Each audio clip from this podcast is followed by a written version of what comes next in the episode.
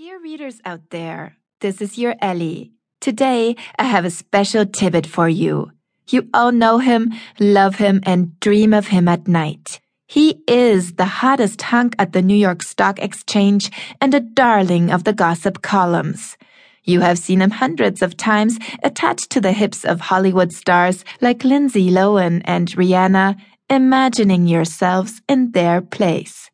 Everybody wants him, Nobody gets him, not even for the briefest of statements. Who am I talking about? Well, Mr. Bad Boy, Viktor Iwanow, of course, son of the Russian oligarch Sergej Iwanow. Out of the blue, he has agreed to an interview, and I am the lucky girl who gets to squeeze him for some answers.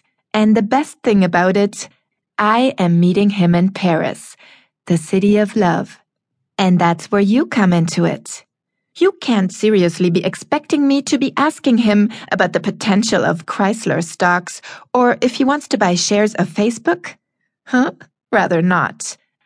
I'm much more interested in finding out how he got his astral body and which tattoos he is hiding under his starched shirt. What do you think? What should I ask the hottest guy of all times? Write me. I'm looking forward to your replies. As always, your Ellie. Chapter 1 Viktor was staring at the monitor, frowning while running his knuckles over his bristly chin. Though he had only been following this blog for a few weeks, he was sure that this wasn't Ellie's work. Her style was easygoing, not uncouth hunk, and expressions like the hottest guy of all times didn't sound like her. She had to assume he would read this article. Ellie had fought too hard for this job to maneuver herself into a precarious situation right before an important interview. They would see each other in a few days. How was she going to explain this verbal faux pas to him? The door opened and his assistant Michael entered the office. What now? he asked without looking up. It's about the donation, Viktor. Donation? He scrawled all the way to the end of the article, but so far nobody had commented on it. Michael cleared his throat, a sign that he was under time pressure. Nothing unusual. Michael's appointment schedule was always filled to the rim. It had to be because Viktor pushed all the annoying responsibilities he didn't want to deal with to him.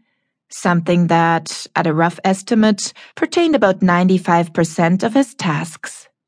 And why not? Why would he be paying for a bunch of employees if in the end he would have to take care of everything himself? We had agreed that you would become charitably active his assistant offered helpfully.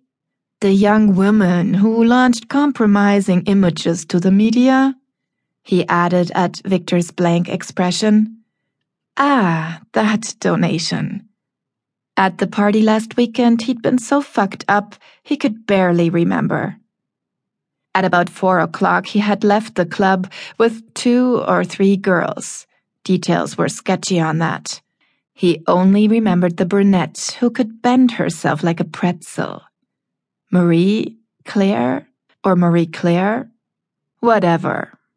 When he woke up around noon with a hangover from hell, his diligent assistant had already put the two into a cab and discreetly obliterated the evidence of the stormy night.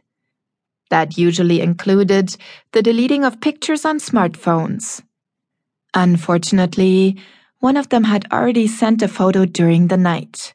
It took Michael all Sunday to convince TMZ to not put the picture online because it would put Viktor's current projects into a bad light. As if he had projects. I would suggest an orphanage. That kind of thing always goes over well with the press. No way he'd want it to be connected to a bunch of parentless brats. That would look too much like bad conscience. Chicks love puppies. The cuddlier, the better. An animal shelter. He looked back at his monitor. Nothing exotic. No spiders, lizards, or rats.